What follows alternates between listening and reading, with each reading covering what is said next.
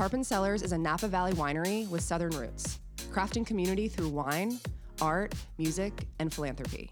Helmed by winemaker Jeremy Carter, who is a regular at the works, Tarpon Cellars produces single vineyard wines with minimal intervention and free of sugar and additives. Their popular Cambaro series features unique yet approachable blends that are food friendly and driven and incredibly aromatic, all under $30. My favorite is the Zinfandel I got to try last week. I paired it with a to go pizza and I felt very fancy and it was very delicious. Don't worry, I finished the whole bottle. all the wines are bottles in post consumer recycled glass with a back label that features a link to a curated Spotify playlist.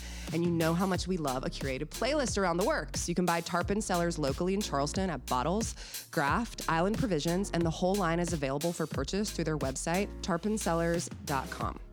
Sip on the good stuff and feel good while doing it. Tarpon Cellars donates 2% of all wine sales to Southern based social and environmental impact nonprofits like Charleston Waterkeeper and Oyster South. So, guys, enjoy yourself something good and do something good this holiday with this delicious wine, and cheers.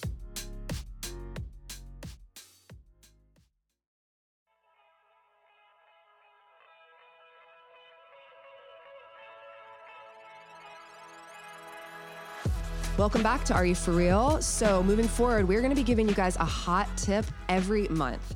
This month, it's from me, but it may be from one of the instructors here, maybe from a friend, maybe from a colleague, maybe from a phone a friend far away. But these tips are really fun, unique to the person speaking to them. So, if they work for you, awesome. If they don't, trash it. All right, you guys, it's the day after Christmas. Can I talk to you about how I feel the day after Christmas?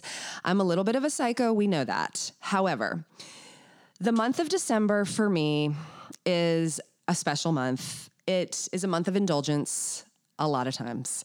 Um, not just food, alcohol, but um, there's a lot of things going on. My kids have a lot of things going on. We're spending more money than usual. I just feel like this excessive rat race. And I know the season, right? The season is about love. It's about Jesus' birthday, whether you celebrate that or not. It's about coming together as a family, but it can also feel like so much fucking pressure. On top of that, if you're anything like me as well, you probably have overindulged in a little bit of the food, the drinks, less sleep, right? So here's what I like to do the day after Christmas get fucking rid of it. You can donate it if you want, go for it. I literally clean up every single wrap- thing of wrapping paper. If there's extra food around that isn't gonna serve me, nobody's gonna eat, like I said, you can totally donate it. I'm not trying to be an asshole. If it's a half eaten turkey, throw it away right? Nobody wants your half eaten cookies. They don't. They really don't. Um, so get rid of it. Like now is the time to go, okay, Christmas is over. Do I need to wait in this week of limbo between Christmas and New Year's to like get my shit together? Absolutely not. That's like my favorite week to jumpstart. I'm like, okay, I'm going to think about my workouts and not in like a crazy, crazy way, but like what feels good right now? How do I get rid of the inflammation that I just completely created in my body. Um, for me, that's always sweating, always getting a little bit more sleep, more water, less wine.